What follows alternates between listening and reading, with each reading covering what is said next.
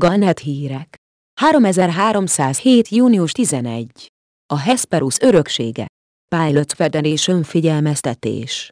A Csakcsan és Perseus Dark Region KCVC 2-2 rendszerekben lévő parancsnokok jelentették, hogy az üdvösség kapcsolatba lépett velük.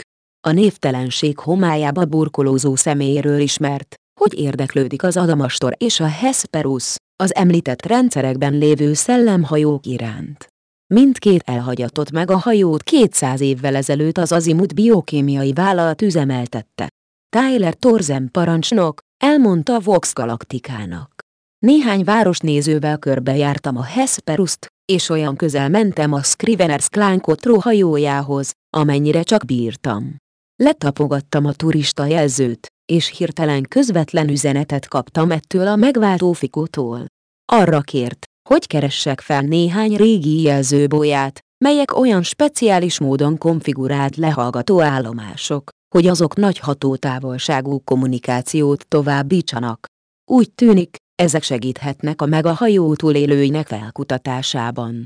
De a Hesperus már múlté. Biztosan nem maradhatott ott semmi vagy senki, akit meg lehetne találni.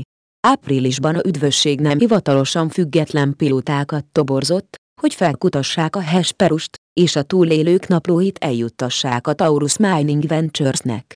A pilóták szövetsége vizsgálatot folytat az üdvösség és társai ellen. A parancsnokokat figyelmeztetik, hogy ne vállaljanak feladatokat egy esetlegesen illegális vállalkozás számára.